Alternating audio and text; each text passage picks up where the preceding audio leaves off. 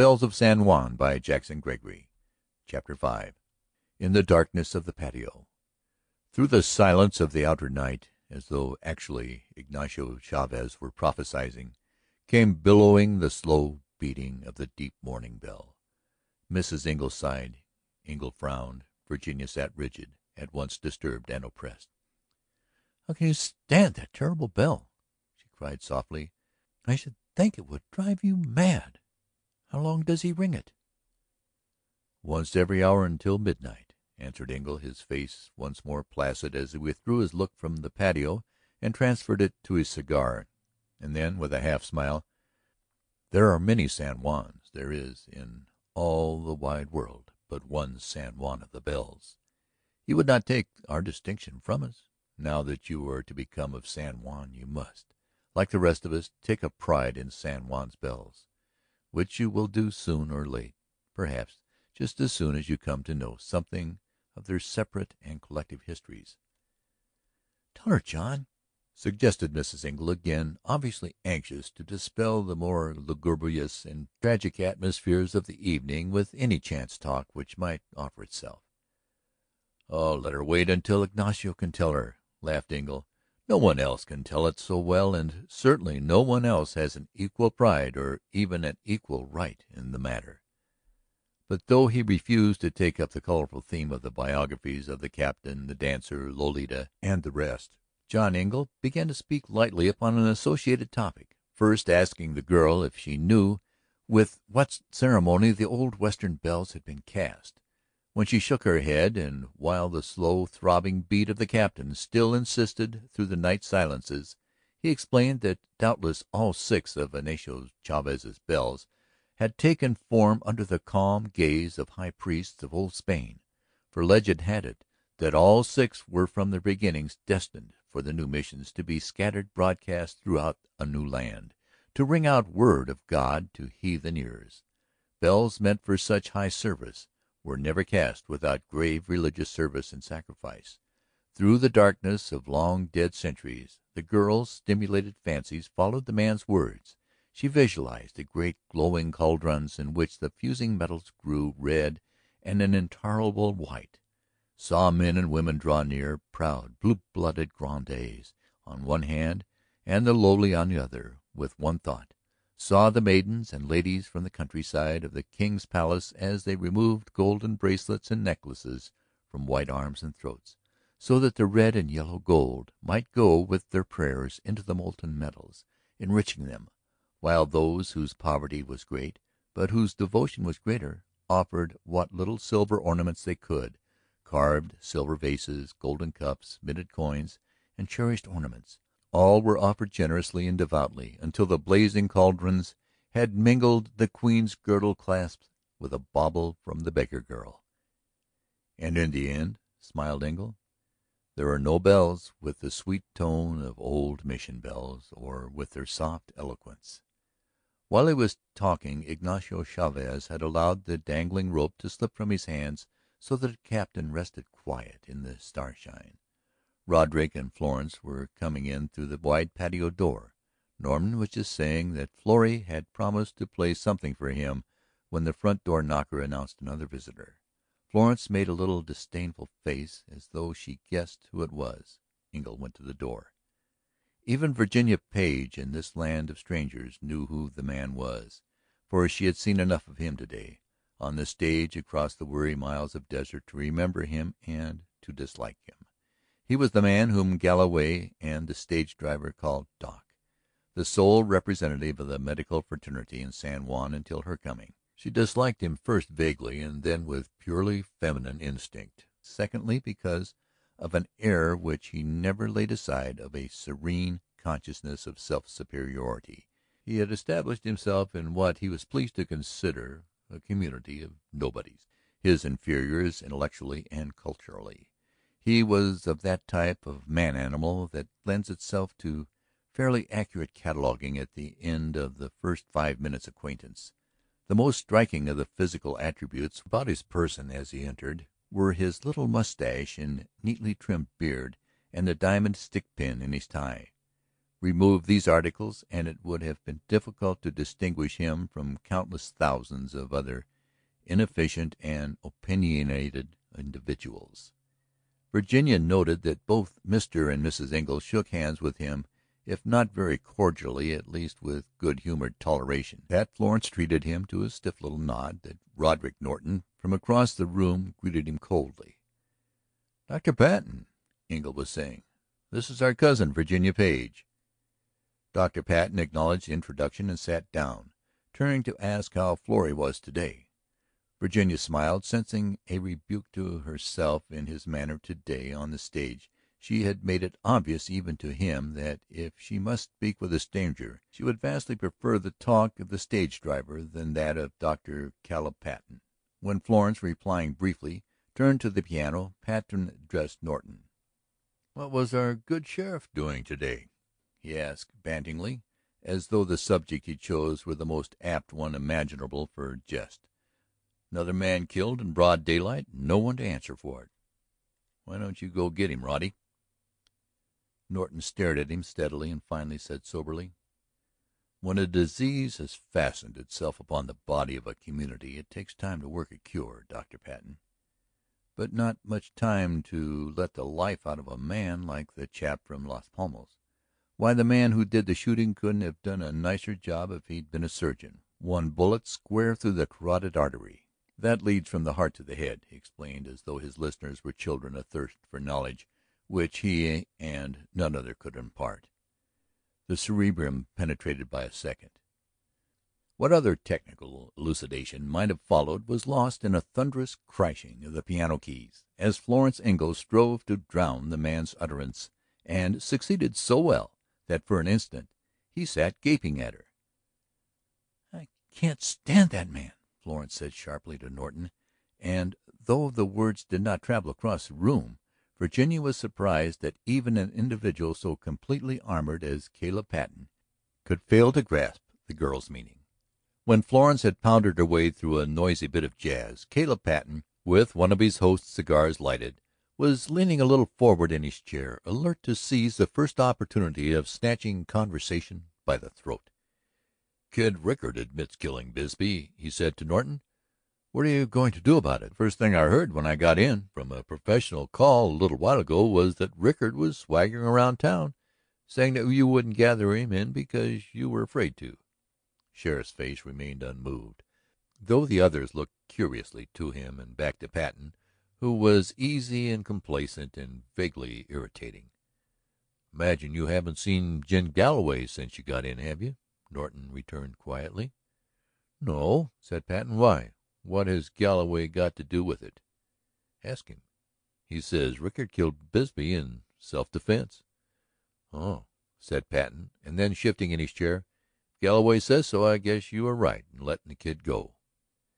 And a trifle hasty it struck Virginia he switched talk into another channel, telling of the case on which he had been out today, enlarging upon its difficulties with which it appeared he had been eminently fitted to cope. There was an amused twinkle in John Engle's eyes as he listened. "By the way, Patten," the banker observed when there came a pause, "you've got a rival in town. Have you heard?" "What do you mean?" asked the physician. When I introduced you just now to our cousin Virginia, I should have told you. She is Dr. Page, M.D." Again Patten said, "Oh," but this time in a tone which through its plain implication put a sudden flash into Virginia's eyes. As he looked toward her there was half a sneer upon his lips which his scanty growth of beard and mustache failed to hide. Had he gone on to say, "A lady doctor, eh?" and laughed, the case would not have been altered. "It seems so funny for a girl to be a doctor," said Florence, for the first time referring in any way to Virginia since she had flown to the door, expecting Norton alone. Even now she did not look toward her kinswoman. John Engle replied, speaking crisply. But just what he said Virginia did not know, for suddenly her whole attention was withdrawn from the conversation, fixed and held by something moving in the patio. First she had noted a slight change in Rod Norton's eyes, saw them grow keen and watchful, noted that they had turned toward the door opening into the little court where the fountain was. Where the wall lamp threw its rays wanly among the shrubs and through the grape arbor. He had seen something move out there. From where she sat she could look the way he looked and mark how a clump of rose bushes had been disturbed and now stood motionless again in the quiet night. Wondering, she looked again to Norton. His eyes told nothing now save that they were keen and watchful. Whether or not he knew what it was so guardedly stirring in the patio, whether he, like herself, had merely seen the gently agitated leaves of the bushes, she could not guess. She started when Engle addressed some trifling remark to her. While she evaded the direct answer, he was fully conscious of the sheriff's eyes steady upon her. He, no doubt, was wondering what she had seen. It was only a moment later when Norton rose and went to Mrs. Engle, telling her briefly that he had had a day of it in the saddle since dawn, wishing her a good night. He shook hands with Engle, nodded to Patten, and coming to Virginia said lightly, but she thought with an almost sternly serious look in his eyes: "We're all hoping you like San Juan, Miss Page. And you will, too, if the desert stillness doesn't get on your nerves. But then silence isn't such a bad thing after all, is it? Good night." She understood his meaning, and though a thrill of excitement ran through her blood, answered laughingly: "Shall a woman learn from the desert? Have I been such a chatterbox, Mrs. Engle, that I am to be admonished at the beginning to study to hold my tongue?" Florence looked at her curiously, turned toward Norton, and then went with him to the door. For a moment their voices came in a murmur down the hallway. Then Norton had gone and Florence returned slowly to the living room. Again Virginia looked out into the patio. Never a twig stirred now; all was as quiet as the sleeping fountain, as silent and mystery filled as the desert itself. Had Roderick Norton seen more than she? Did he know who had been out there? Was here the beginning of some further sinister outgrowth of the lawlessness of Kid Rickard, of the animosity of Jim Galloway?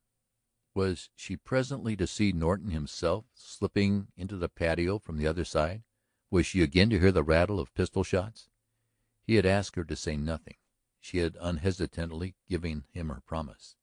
Had she so unquestioningly done as he had requested because he was the sheriff who represented the law, or because he was Roderick Norton who stood for fine, upstanding manhood? Again she felt Florence Engle's eyes fixed upon her. "Florence is prepared at the beginning to dislike me," she thought. "Why? Just because I walked with him from the hotel?" In the heat of an argument with Mrs. Engle there came an interruption. The banker's wife was insisting that Virginia do the only sensible thing in the world, that she accepted a home under the Engle roof occupying the room already made ready for her. Virginia, warmed by the cordial invitation while deeply grateful, felt that she had no right to accept. She had come to San Juan to make her own way; she had no claim upon the hospitality of her kinswoman, certainly no such claim as was implied now. Besides, there was Elmer Page; her brother was coming to join her to morrow or the next day, and as soon as it could be arranged they would take a house all by themselves, or, if that proved impossible, would have a suite at the hotel. At the moment when it seemed like a deadlock had come between Mrs. Engle's eagerness to mother her cousin's daughter and Virginia's inborn sense of independence, the interruption came. It arrived in the form of a boy of ten or twelve a ragged, scantily clothed, swarthy youngster, rubbing a great toe against a bare leg, while from the front door he announced that Ignacio Chavez was sick, that he had eaten something muy malo, that he had pains, and that he prayed that the doctor cure him. Patten grunted his disgust. "Tell him to wait," he said briefly. And in explanation to the others, "There's nothing the matter with him. I saw him on the street just before I came. And wasn't he ringing the bell not fifteen minutes ago?" But the boy had not completed his message. Ignacio was sick and did not wish to die, and so had sent him to ask the Miss Lady Doctor to come to him. Virginia rose swiftly. "You see," she said to Mrs. Engle, "what a nuisance it would be if I lived with you. May I come to see you to morrow?" While she said good night Engle got his hat. "I'll go with you," he said. "But, like Patten, I don't believe there is much the matter with Chavez. Maybe he thinks he'll get a free drink of whiskey." "You see again," laughed Virginia from the doorway, "what it would be like, Mrs. Engle, if every time I had to make a call and Mr. Engle deemed it necessary to go with me, I'd have to split my fees with him, at the very least.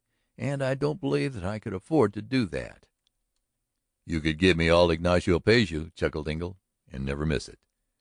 The boy waited for them and, when they came out into the starlight, flitted on ahead of them. At the cottonwoods a man stepped out to meet them.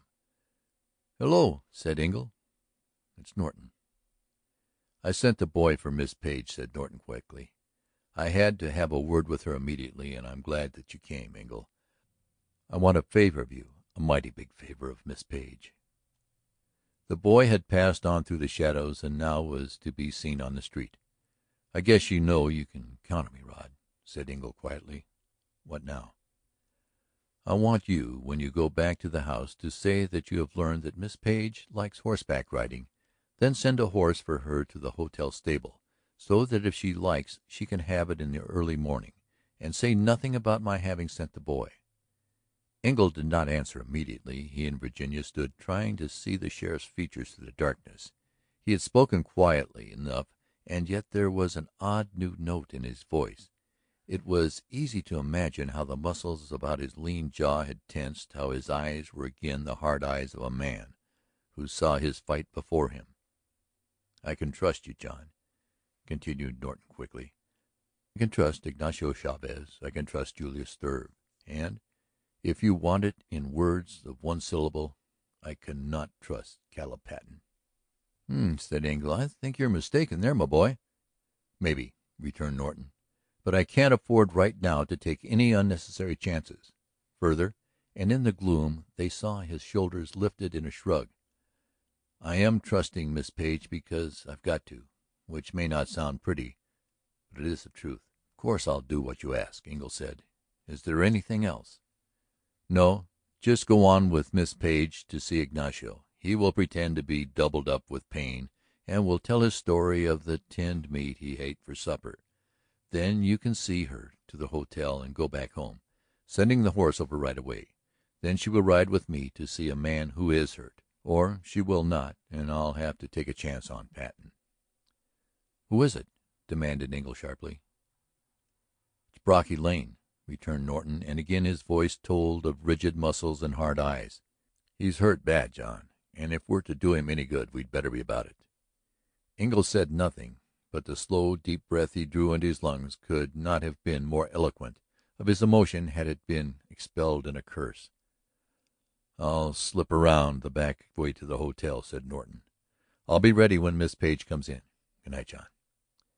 Silently, without awaiting promise or protest from the girl, he was gone into the deeper shadows of the cottonwoods. End of chapter 5